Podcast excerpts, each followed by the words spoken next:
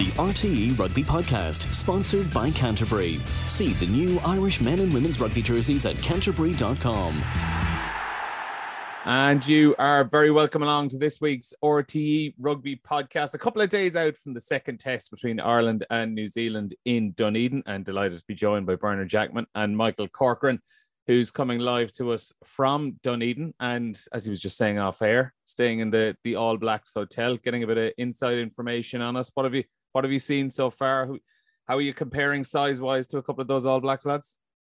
Uh, it's probably the same weight, but unfortunately, theirs is distributed over a higher, uh, kind of a higher, taller kind of individuals. To be fair about it, uh, it's kind of interesting. Really, the first person I met actually when I came in when I was checking in was uh, the former Ireland forwards coach John Plumtree, and uh, we were chatting at uh, at reception um, because they were heading out to training a couple of moments later, and um, Greg Feek came around the corner, so he's only back in camp um, early today with them. So they're all they were sort of you know sort of going, what did you make of last week? What about this week? What do you think? Whatever the whole thing. So we were just kind of shooting the breeze with them really, and um, they were heading off to go training at the at the stadium outside. So uh, big sense of anticipation. Uh, I was offered help with my luggage as I was trying to struggling to push the uh, trolley into the lift. Sam Cane was coming out, but I thought I didn't really want him to miss the test and started because he jarred his back trying to lift some of the bags that I had to bring. So I'm sure that we'll have a couple more awkward lift moments uh, between now and, uh, and and kickoff on Saturday. It would have been a nice yarn for the old commentary. In fairness, you could just drop that. There's, there's been a late change. Sam Cane, he's he slipped oh, yeah. after after lifting lifting my luggage a couple of days ago. Yeah, I did. I just didn't feel. I didn't feel kind of comfortable with it. You know, I mean, if it's if it's kind of one all after Saturday and it's going into the last. Well, I'm not in there team hotel next week. That's the uh, that's the reality about it, yeah. But uh, look, I mean, they're grand, relaxed, casual. Um, Aaron Smith and Bodie Barrett even getting out of the lift together, you know. So I mean, they play together, they get out of the lift together, um, and there's a good kind of camaraderie there between them. But uh, they feel that they, you know, you kind of get the vibe from them. They're grand, relaxed, really ahead of um, the game. They have a very, very impressive uh, track record outside of the Forsyth Bar Stadium, uh, and indeed in Dunedin, you know. So um, it's a formidable task as it always is when you play them. Yeah, and what's your what's your itinerary been then for the week? Uh, I know a lot of the, the, the Irish traveling over there took in a, a, bit of Queenstown for a couple of days. Have you just gone straight from Auckland down to down to Dunedin?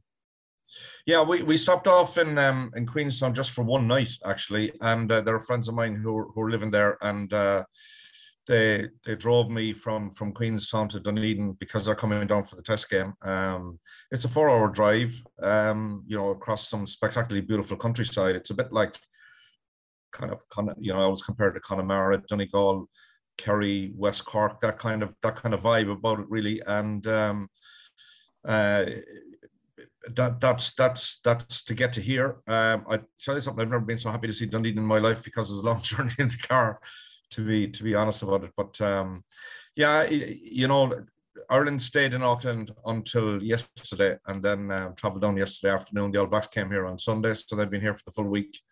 Uh, it's quite cold actually. Um, it was minus one or two when we left Queenstown um, earlier earlier today, but um, it's not not bad here. I mean, it's four or five degrees, but um, it's still there is a kind of coolness about the place. But uh, the one thing I would say about quite a lot of the places around New Zealand, from talking to people and from just walking the streets, uh, the massive shortages of staff uh, from overseas. You know, because the country hasn't opened up properly yet after COVID, so a lot of places are closed down. A lot of places are closing early because they just can't get staff. So it's a it's a it's a problem from uh, it's a problem all over the world. I'm afraid. Yeah, and that's weather burners thankfully isn't going to be an issue on the day of the match because it's going to be plays inside the, the closed door stadium, the, the Forsyth Bar Stadium. Uh, just to quickly run through the, the team news that uh, we mentioned was named in the last couple of hours. So there's one change for both sides. Mack Hansen comes in for Keith Earls for Ireland. So as we expected, Johnny Sexton does start. Uh, Rob Herring and Finlay Bealham are both uh, promoted onto the bench for Ireland. Bealham's just out of his COVID isolation as well. And the one change for New Zealand sees Dalton Papali'i come into the back row. Scott Barrett shifts into the second row because Sam Whitelock is ruled out. But they've also put Aidan Ross and Folau Fakatava onto the bench who will make their debuts. And also Will Jordan, who missed last game because of COVID. He is back in the number 23 jersey as well. But Birch, the the Ireland lineup, just the one change, Mack Hansen coming in for Keith Earls on the wing. Like it'll be interesting to see how Hansen gets on, but I suppose ultimately it's not. It wasn't really something that Ireland were lacking at the weekend. You know, you weren't looking at that game thinking, God, Mack Hansen would have really changed this. It was probably in the in the set piece and those those areas that that Ireland fell down on last week. Yeah, absolutely. Look at obviously um Keith Earls' quality. Hansen potentially will offer something a little bit different. But yeah, you're right. That's not the, that wasn't win the losing of the game. Um, certainly, you'd hope with the with the roof being closed, that will help our handling. Obviously, we we gave away some um, uh, probably too many unforced errors in, in terms of our ability to move the ball um, across the back line, which Ireland have been very good at. So that's that's something that you would expect us to be better at. Um, and I think the fact that he's able to go with a very settled team again you know, it's it's effectively our best team. Um, uh, we'll hopefully see uh, an improved performance. We seem to be a little bit.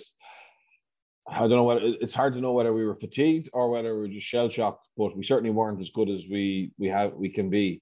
And uh, I, am fascinated to see how test two we we improve. Uh, I hope we improve, and, and um, obviously we we put in a, a, a more, much more competitive performance.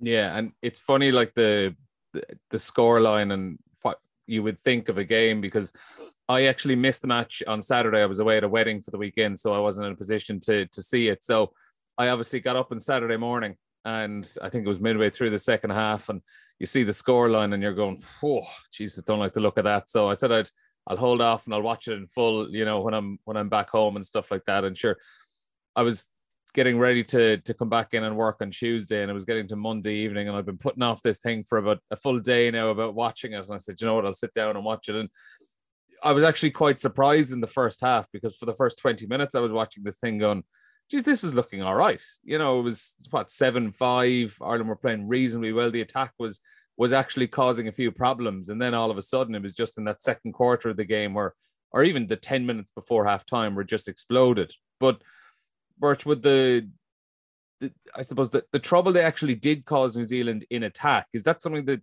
something solid that they can kind of build on heading into the second test? Yeah, I think so. I actually don't think the All Blacks are are amazing defenders. They're just so good with, with the ball that they have. So certainly it was interesting the way we we plugged down that blind side consistently.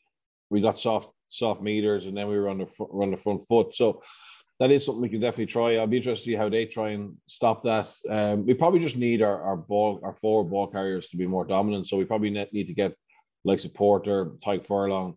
Um, Doris needs to have a bigger game. He's been more active. That that was the problem. I think we ran out of ball carriers, um, or our ball carriers weren't having the impact that they had been in, in, in the Six Nations. So probably from a forward point of view, you know, obviously there's a set piece part of it, but there's also that ability to win gain lines and create quick ball. And you know, our ruck speed, um, the the service that Gibson Park had last weekend was nowhere near what we needed to be for our attack to be um, functional. So, or not functional, dangerous. So, yeah, I, I think there's definitely a move improvement there. Um, and as I said, I, I think you know uh, Michael knows more than I do, but it seems as if the the feeling, the mood, the confidence is is still very high, and yeah, they're, they're looking forward to a second test. Yeah, Corky. Like, is, has there been any sense from from what you've seen in the last few days, speaking to the to the players and coaches, that they they've been a bit rattled by that result, or are they are they still looking? Are they still feeling confident? Do you think? I think they are. Yeah, I mean, what one word that keeps coming up all the time is uh, composure, or indeed the lack of composure um, you know, from from an Irish point of view. I mean, if Paul O'Connell last Sunday back in Auckland told us and that the word he used was poor, I asked him about the liner. He said, I, I thought we were poor. Um, you know, uh, the set piece was another issue. Tadhg, Tadhg Furlong spoke about that um, yesterday about the number of scrums that they lost as well. And that's probably a little bit surprising. Um, I think that Ireland feel that they can be better um, they, they, they'll have to be better and improve in those areas. But the, the, I was kind of surprised really at um, some of the decision making. You know, we we we fought hard enough to try and win the ball and to try and turn the ball over, and then we did, and then we sort of kicked it away and gave it back to them, and we're inviting them back on onto us again, and that created all sorts of uh, all sorts of pressure. So. Um, I think Ireland are going to have to be far more composed. I think they're going to have to hold on to the ball an awful lot more and try and play the game to their strengths and not get kind of suckered into an all black type of full court press, you know, like in a game of basketball where you're going from end to end, basically. That's fine. The crowd needs to be entertained, but Ireland are here for the win matches, not to entertain the crowd, and that's what they're that's what they're going to have to try to do um, here in um, here in Dunedin on, on Saturday. The track is the same for everybody.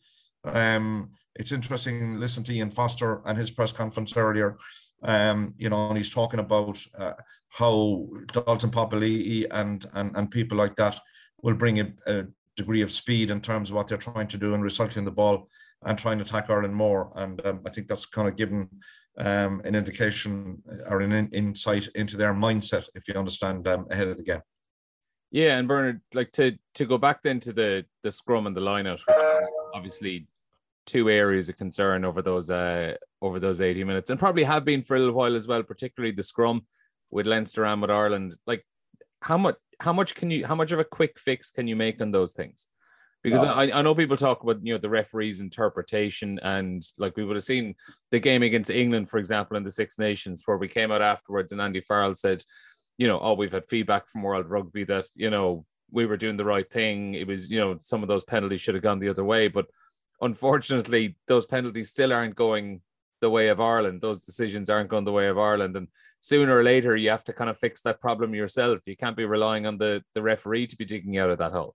Yeah, the best bit of news I've I've come across with the Irish scrum in the last three months is, is Michael's interview with Tadhg Furlong and, and you you you you had it up on the website where he actually just admits that they just need to fix it and get better. I think up till now there's been a huge amount of blame the referee, blame the opposition props. Um, and we haven't actually addressed it. And the beauty of it is you can actually fix can fix a lot in a week because there's technical and tactical issues in our scrum.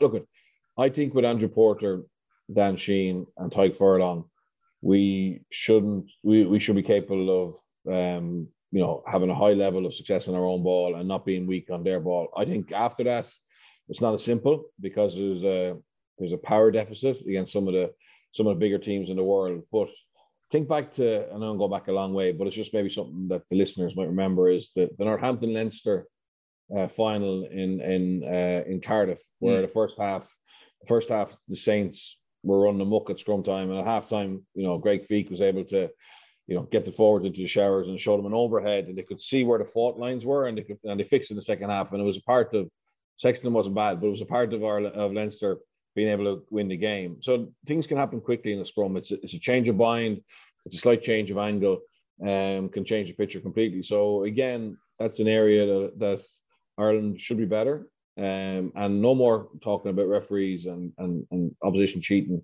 The reality is the scrum has always been about cheating well. Um, we just need to be a little bit more street smart. Yeah, and then in terms of the lineout, like there's it seemed like there were issues all over the place there. There were a couple of I I think there were two missed lineouts that weren't even contested by New Zealand. One just seemed to be completely overthrown by Dan Sheehan. The second was it was hard to tell was the throw early or was the the jump and the lift slow because the timing was just off. And then there was one that was just just read by Brodie Retallick who just got up ahead of his man. So is, is it worrying, Burst, that there seems to be issues not just with a throw, but it seems to be between sometimes the throw is off, sometimes the communication isn't right and the timing isn't right between the players, and then sometimes the calls just seem to be off as well. Yeah, look, I think it's probably it's probably one of the ones where um, I think that definitely the second week, the second week. Uh, look, I've no doubt Paul O'Connell and um, uh, you know the the, the lineout leaders. I think we got, we we struggle maybe for a a world class lineout caller, so it's put more pressure back on Paul. Um, and that's not something that James Ryan can't develop. It's just probably not part of his repertoire at the moment. Um, but again, you know, New Zealand have shown their hand to a certain extent how to defend. Um, you know, Sheehan Sheehan is is incredibly impressive um, as a as a rugby player, but he's still very young in terms of test experience. So I think he'll he'll come on again from from that outing. And the, look, I've no doubt that we have the brains and the personnel to win quality ball. So I wouldn't. I was more concerned. It was it was probably a manifestation of the fact that we our handling was so poor, um, our scrum was poor, and then we're focusing on, on those lineouts. I think you know our lineout is capable of of winning winning good ball, and um, again I would expect an improvement there. And Cork, you've been on duty following the All Blacks media as well this week. I saw you you were dealing with Ian Foster earlier on as well. Like how how have how have they seemed to, to have reacted to the to their win at the weekend and also the Ireland performance? Yeah, well, I mean, a couple of things there. Um, in terms of their win, obviously they're delighted to do so, but again, their mindset is not, um, you know, oh, we've two matches left. Maybe you know we'll win one of those and we'll be grand. Uh, Ian Foster's attitude is two matches left, but we've got to win on Saturday. You know, I mean, they're looking to close out this series um, on Saturday, so that tells you sort of a champion winning mindset from um, from their point of view. Um, he's quite complimentary, and indeed, most New Zealand people that I've spoken to during the course of the week are very, very complimentary towards now what is um, a healthy rivalry between Ireland and New Zealand. Like we're in a situation where I've been coming down here for years, um, and you know, there was a, there was a stage many years ago if we scored one try against the All Blacks, we were nearly going out celebrating. You know, um, last week we scored three. We were held up over the line on probably another three or four different occasions. Um, and and you know we scored three last week, and we're grumpy with ourselves that that we didn't execute or didn't didn't score more. So they're the kind of standards that we're trying to judge ourselves against now, basically. But but the All Blacks have huge respect for Ireland. Um, there isn't a ticket to be had for any. Well, obviously, you know, of the three tests, 114 and a half thousand tickets have been sold for for the three games. You can't get them, even um, as you know, the, the people that I travelled down with from uh, from Queenstown we're, getting phone calls from people back in Queenstown and, and mates of wondering if they had any spare tickets for the game. And these are from non-Irish fans, basically. So it's the hottest the hottest ticket in town. I mean, the place out the out the way holds 28 It's um it's it it's full. I was talking to a shopkeeper a while ago and he's going to the game. Dunedin is closing down, so everybody can go to the game. That's the excitement that it's brought because we must remember, you know, in terms of the COVID thing, we're obviously, you know, eight to 10 months ahead of them but they're playing a, um, a match now in front of a full house for the first time in a hell of a long time. So, you know, and and and that's the respect they have for Ireland. You know, we were talking about last week. You know, at the previous five games, I think we three wins. It's now three out of six. But it's can you imagine? Here we are, three wins out of the last six matches against New Zealand, and um, you know, it's it's it, the, the place is a sellout. Wellington is awash with excitement um, next week from an Ireland um, point of view, also that, that Ireland are coming. But um, certainly New Zealand will try and close out the series this week. And Ireland honestly do feel that they have a chance of, of, of doing something this week for to level the series up.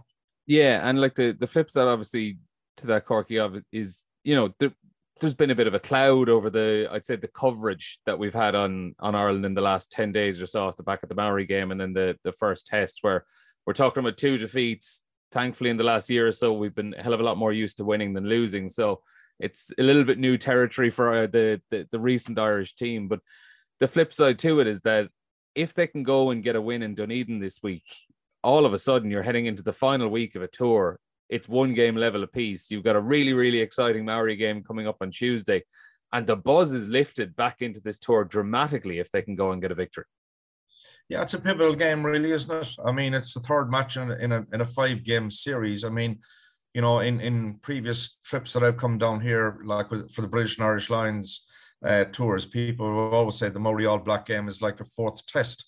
So we effectively Ireland would have played five tests in the space of three weeks. Um, there'll be an awful lot of things that will be learned from that. Uh, but I mean, if they can cut down the error rate, you know, I'm, I'm not saying it's not as simple as saying chalk off the Sevu Reece try or chalk off the Ardie Savea, you know, bouncing ball try before halftime. That's 14 gone off the that's 14 gone off the total. That's kind of too simplistic to be perfectly fair about it because I think New Zealand were certainly capable of going up another couple of notches. Uh, but we're Ireland are capable of scoring tries as well. And that's the frustrating thing about it. I'm still convinced, by the way, and I said this to one of the New Zealand backroom staff downstairs. We were we were talking about the, the chalked off tries. I'm still convinced that the Joey Carbery one was a try, but it wasn't given, you know, and that's down to that's down to the officials. Um, and obviously, we have Jaco Peyper in charge of the game this coming weekend, so it's going to be different. I mean, Ireland are going to have to be more composed in terms of a team, and I think they're going to have to be more composed in terms of dealing with a match referee as well, because it's a Southern Hemisphere referee, and regardless of whether we like it or otherwise, there are kind of nuances between the way the match is refereed in the Northern Hemisphere and the Southern Hemisphere, and um, the man in the middle this week is going to have a have a big say. But I think Ireland have a have a have a good chance, but they've got to cut out, you know, the uh, the number of mistakes that they made um, last week in the opening game. Yeah, and like the, the mistakes, I, I know it's it's a little bit it feels a little bit silly sometimes to just talk about oh there were a lot of individual mistakes and you know there were good things that the team did but like if you look at it there were just pivotal tiny little errors that were pounced on like Sevu Reece's intercept try uh, the bounce of a ball just catches someone unawares. Now I know there was a it was a break right through the middle that Ireland let them have to begin with, but then you've got Ardie Savea's second try early in the second half, and that was Gary Ringrose, who I thought actually had an outstanding game up to that point, just slipped off a tackle that 99 times out of 100 or 999 times out of a thousand you'd expect him to score, and then likewise Ireland probably could and should have scored a handful of other tries, but just got held up the line. There were tiny little margins separating what was in the end a, a 23 points difference. Yeah, there was. But I mean, when you look at us, like some of our players hadn't played for for quite a while. Even our our frontline players, our Leinster players, you know, the, they were a week less in terms of game time. The Blues played the Crusaders in the in the Super Rugby final, you know, the weekend of the URC final. I think so maybe just looked a little bit off, you know, uh, uh, half a meter off. Um, I think that game will, will will bring us on.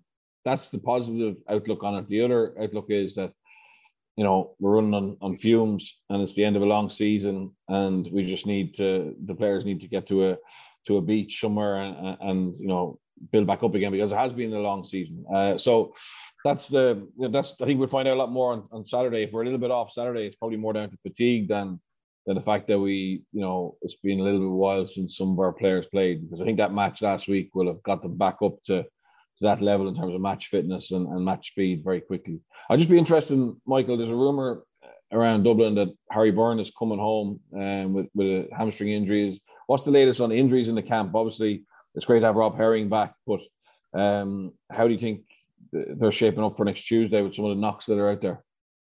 Yeah, that's one of the things. And I mean, you're also in a situation, say, for example, um, you know, with um, with Dave Heffernan, like concussions knocked him out. Also, that's the story there. I mean, I was at training in North Harbour Stadium um, earlier in the week. Um, there's always people who, you know, are carrying knocks and all of that type of thing. Now, Harry Byrne actually trained uh, that day, uh, but Keith Earls and James Lowe didn't. And I asked Mike Catt about it, and he said, like Keith Earls at you know, at, um, at, at, his age bracket, having played 80 minutes against the Maori and then 50 minutes against the All Blacks, like it's just a, a, matter of trying to look after the man's body, basically. To be to be fair, um, Rob Herring back, um, that's that's important in terms of um, this week. They obviously want to get a, a, sort of a bit of a a bit of mileage into the legs of um, Rob Herring and indeed Finlay Bealham. I think it's it's kind of un, not unfair, but I think Tom O'Toole is unlucky to uh, to to to lose out on that that uh, bench spot there because I thought he did quite well. I'm a big fan of his.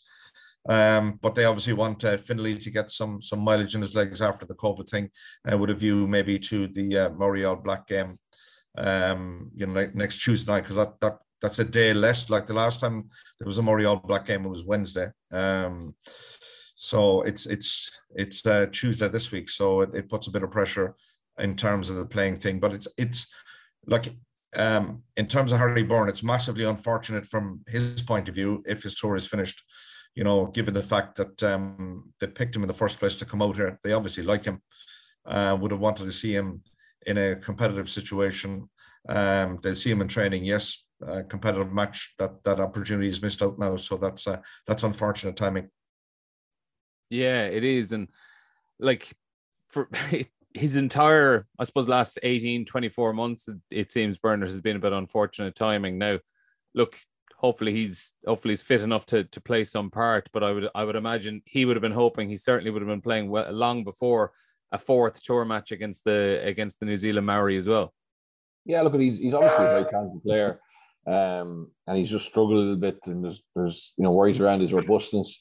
Um, but that's you know he's young. It, will come as he as he develops physically and he gets used to the the, the stress that playing you know high level rugby, whether it's mm. provincial rugby or or international rugby, um, uh, puts on your body. But I suppose from a from a development point of view from Ireland in terms of finding out who is really number three, you know, behind Sexton, you know, if he doesn't play in this tour um, or he gets 20 minutes next week in the Maori game, we're, we're going to be none the wiser, really. That you know, and that's the that's the unfortunate bit. But look at that's that's out of Farrell's hands. I think they they made a big call to select him, um, and they obviously believe in him. But just unfortunately, he had that that hamstring or, or groin issue, and um, yeah, it's, it's, it's delayed his his ability to play, and hopefully he doesn't. Hopefully he gets to play next week, but uh, there's certainly a feeling that he might be on the way home. Yeah, that'd be a real pity. Um, Michael, speaking of obviously the the other out half and Captain Johnny Sexton, there was huge confusion earlier in the week as to to what his situation was regarding the was there concussion, was there not, and the, the head injury assessments he had. So we finally had it cleared up a couple of days ago that he was not concussed. The the process is that you know on the pitch or you know down the down the tunnel when he was taken off, he goes through the the first head injury assessment and that indicates essentially whether he needs another one. You know, he if he if he fails it, it does not mean that he has concussion. That goes on to the the HIA two, which he has a couple of hours later, and then ultimately there will be a third one a couple of days afterwards It it does seem like we can clear up for you know the RFU have cleared up that he was not concussed. They were going through the the steps as they normally would, but has the the mixed messaging not really helped? Like it, it was it was pretty muddy waters up until probably Tuesday afternoon when we finally actually got the clarification as to what all those steps were. Um, well, I, I, mean, we now know what those steps are. That's the that's the reality. Um, and until he actually went through those steps. Um, we couldn't we couldn't comment on it um, with with the correct hindsight and the correct information, basically. Um, now, you know, I've come from the the press conference where Andy Farrell was was asked the question just about Johnny Sexton and how he was, and he said, first and foremost, the most important thing here is the health and welfare and well-being of Johnny Sexton. It's not you know stick him in at any cost or take take a take a risk or anything with him so you know people people have opinions uh, people are entitled to opinions but you you've got to you've got to uh, take on board the correct facts and have the correct information before you can make um, you can make um, a, a, correct call now i know personally some of the uh, people um, who were involved from a medical point of view with um, with the with the irish team um, and they've been there for quite a long period of time um, and I have the utmost regard for them. And I would say to you that they are not people who will be taking risks with the health or well-being of any player. It doesn't matter whether it's, you know, Cian Healy to Harry Byrne to Peter O'Mahony to Johnny Sexton. They will put the health and well-being of any player above anything else. And they have followed the correct protocols as far as World Rugby has laid them down um, and and we're finding we find ourselves in a situation now. So we have a we have a probably a greater understanding of everything, but you know when there's lack of information or lack of correct information, that that leads to all sorts of um, theories knocking around the place and how you know and, and comparisons between you know, aren't one country great the way they do it and another country aren't, and maybe there are a few are disgrace and all of that type of stuff.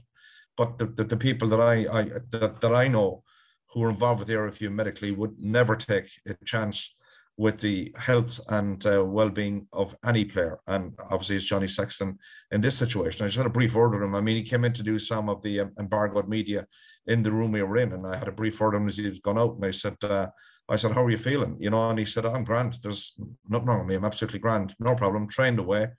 And um, he said, "We just need a good performance now. That's it." And Birch, is it, is it probably just the fact that it this all happened within a few days of the the Jeremy Loughman incident last week that probably has just added, you know, been a little bit of fuel on the worries and frustration some people would have had around Sexton. Yeah, and, and the Heffernan, the Heffernan one yeah, as well. There's just been well, uh, there's been three concussions. Sorry, there's been two concussions, and Johnny obviously failing HIA one, yeah. and then obviously people jump to conclusions that that means he's concussed. But we now are very clear that the protocols um, mean that if he passes HIA2 and HIA3, it's not technically a concussion. So, look, I, I think the, the, there's so many moving parts to this. Um, uh, it's really the perfect storm for speculation and controversy and outrage. Um, and then, you know, and, and including that is the Tom Curry and Tom Francis incidents, which are completely separate in their own way. But as Michael said, you know, everybody reads them send them home and they're, and they're like, why can't that happen to Johnny? But the, reality is every individual deserves it to be um, totally unique to their situation and, and, and their medical record and their incident. Um, I think the problem was a little bit as well to you know to add to that perfect storm was, you know, it's only recently that we've all been hearing about the uh, extended concussion protocols where you can't get back in seven days, and um, you know people there was there was part of that uh, press release which said you know um, if a player has a history of concussion, well, then they can't get back in seven days anyway, right? So, but the problem is Johnny technically isn't concussed because he, he only failed HIA one. So, um, yeah, it's just a it's a lot of noise. Um, I think, to be honest, we're all. I actually was on a, a broadcaster call on Monday or Tuesday with Rugby Players Ireland, Rugby Players Worldwide, and uh, World Rugby, and Dr. Éanna Falvey was on it, and they explained this brilliantly to us. You know what I mean? Um, and you know, I think that's the that's the important thing now is that um, it's very clear, transparent what actually is expected of players, what is expected of medics, and it takes away a lot of the distraction and, and noise. That's obviously that's not fair on Johnny. It's it's mm-hmm. and it's not fair on the Irish medical, as, as Michael said, uh, team to be questioned by um, by non-experts, people uh, thousands and thousands of miles away. But that's that's what's happening in this case, and I suppose it's the nature of the growth of the game, and, and it's the nature of the the love everyone has for Johnny Sexton as well. And uh, but the reality is, yeah, we're we're a million miles away from it, and um, we have to trust. We have to trust the doctors um, and, and medical people, and, and as I said, as Michael said, and I, I, I know them as well you know, I, I, I would too. You know what I mean? Um, but they're following they're following their guidelines. Yeah, absolutely. And just before we finish up, guys, obviously New Zealand named their team. They just have the one change as well. Dalton Papali'i coming into the the vacant spot left by Scott Barrett, who's gone into the second row, and Sam Whitelock, who's out of the game. Birch, Sam Whitelock is like he's not a small loss. You know, he's a lineout caller for New Zealand. He's one of the best second rows to have ever played the game is how how how big of an impact is, is that going to have? I think he's a big loss. I think to be honest, he had a he had a very poor game in Dublin in November. Mm. He got rattled, um, and I thought he he was outstanding last week. It was like you know, someone of his experience. There's certain games that they just know they want to nail, and, and he he nailed that. Obviously, the fact that Scott Barrett has moved from six into second row takes away one of the defensive line options. So again, that should that should help us. Probably he's a bigger ball carrier, um, but he's less of a of a lineout option. Um, and they brought Patrick Tuipulotu uh, uh, onto the bench, who's a, who's a very powerful player, but has been away and um, playing rugby in Japan. Will Jordan come back onto the bench is a, is a boost for them, to be honest, because um, you know a lot of people think he would have started the first test only for for COVID. Um, so yeah, I, I do think the Whitelock being out is a boost for Ireland, but it's certainly um, a very talented and exciting All Blacks 23. Uh, you know, not uh, even with his omission. Yeah, and and finally then to you, Corky, like Birch mentioned Scott Barrett, and there's been a lot of a lot of people in Ireland would say that he shouldn't really be playing this weekend. What has the reaction been down down in New Zealand to that incident between himself and Peter O'Mahony? Is there a sense in New Zealand as well? He was he was quite lucky. Yeah, a, a, a, lot of people will a lot of people will say that, um, but it's kind of interesting, and that again goes over into the interpretation of of the way people look at things, um, which which can cause a, a, lot of frustration as well too. Um, you know, we we feel from an Irish point of view, or Irish people will feel that maybe, you, you know, I mean that could have been a red card, but the deciding commissioner had a had a peek at it and uh, decided that no action should be taken really. So you know, he he gets he gets ready to go again this week. Um, uh, into the second row. I think the the the loss, as, as Bernard said, the loss of uh, Sam Whitelock is is immense. You know, not not just uh, not just his work around the lineup, but you know the fact that he carries the ball so often as well. Or like you know, when I was doing the match on the radio last week, you know, there's so much happening like in in a game like that. Um, And eventually, one stage, I kind of in the back of my head, I went Sam Whitelock, and I thought, God, you know, in my head, I went, gee, he, like whatever time it is in the game, he's actually still on. Like yeah. he's still causing damage. He's still ball carrying the ball quite quite a bit. Now there there, there was a big debate down here uh, during the course of the week about Dalton Papali'i um, and whether he should be selected ahead of Sam Cane. Now, you know, um, I was on a radio thing there with uh, Justin Marshall uh, during the course of the week, and he was saying that Sam Cane is the is the captain. You know, he's he's um, he's not going to be dropped, but people are, are quite excited about the fact that you know they've managed to squeeze Dalton Papali'i into the back row. Um, so I think that'll be a, a, a, bigger threat on a on a on a dry track. And um, again, as I said at the very very outset, I think they're going to try and cause us um, difficulty by trying to play play the game at, at, at tempo. So we've got to see how that's going to work. But could I just just back to the concussion thing for a 2nd mm-hmm. Um, we're in. I'm, I'm in the city Dunedin, which hosts the University of Otago, and I know I've been on calls with um, Éanna Falvey in the past, Dr. Éanna Falvey, former Ireland doctor, now at World Rugby, and it's right here in this city that a lot of the studies are are are, are being done into concussion, and that's why the World Rugby upgraded their their protocols recently. Um, so a lot of the background research and studying everything is actually being done right in the city where we are here. So I mean, we should acknowledge the fact that um, you know World Rugby may not always have it perfect, but they've taken on board the latest statistical information, and this is an ongoing process, and will obviously be an ongoing process for a long period of time. Yeah, it certainly will. Uh, but listen, lads, that's where we're going to have to leave it. Live commentary, Corky. Uh, uh, five past eight kickoff, two FM this weekend. Yeah. Yeah, five past eight. Yeah, be up, be up, be early, and be ready, as they say. Good stuff. And uh, Birch, enjoy the match as well. Thanks a million for joining us, fellas. Good luck, everybody. Bye bye. See ya. The RTE Rugby Podcast, sponsored by Canterbury. See the new Irish men and women's rugby jerseys at canterbury.com.